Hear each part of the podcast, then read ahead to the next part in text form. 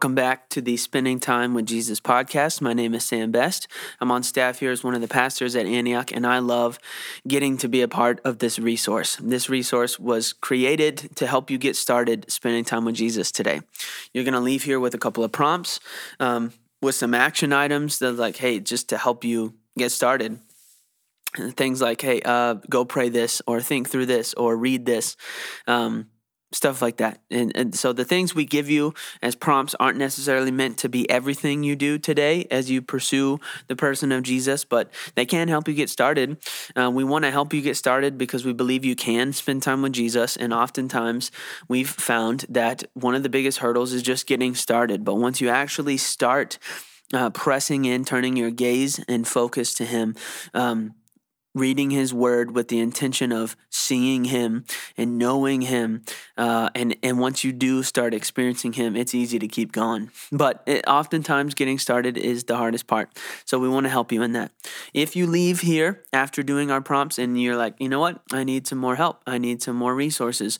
We've got some for you. You can head to our website antiochindy.com uh, and you can click on the resources tab there. We've got some resources to help you under our personal devotion tab there You'll see some resources to help you spend time with Jesus, how to pray, some more prompts on how to pray, some more prompts on how to read your Bible, stuff like that. I think those could be helpful for you if you need them.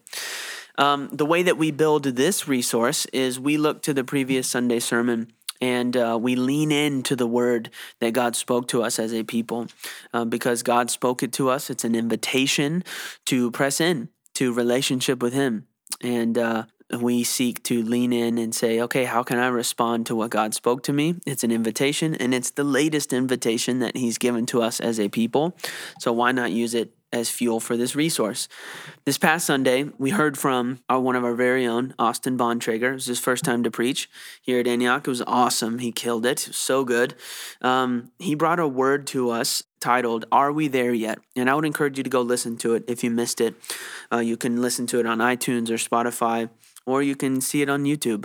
Um, but uh, this this message was really about uh, the journey of following God and uh, us frequently asking the question, "Are we there yet?" And we, he looked at Exodus chapter twenty three uh, verses 20 through 33 and you can go and read that if you like.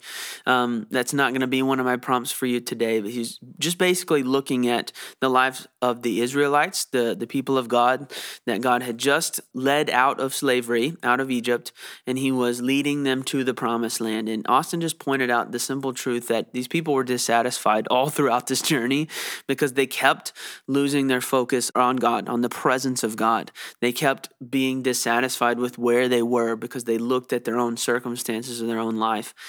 And Austin really challenged us to be people who press in to the presence of God, not just our circumstances or even the good things that God gives us. Because he pointed out the fact that God leads us out of stuff, but he also leads us into things. And so when God's leading you out of pain, he's leading you into healing. But even in the healing, we can become dissatisfied because we take our eyes off the giver of life the one who has brought us that healing. And so, the challenge that he gave us on Sundays, the challenge I'm going to give us today as we wrap up this week's Spending Time with Jesus podcast here on Friday, my, my challenge is going to be to press in to the presence of God. And uh, some of my prompts for you to do that are to read a couple of chapters John uh, 14, John 15, and John 16. I know that I mentioned these, I think, on Tuesday as like a hey, here's some bonus, but today they are going to be uh, my promptings for you. Jesus is speaking to us there in John 14. He tells us He is the way, He is the truth, and He is the life. And in that, um, what I take from that is on my way to realizing I even need to spend time with Him him. I need his presence. He's there.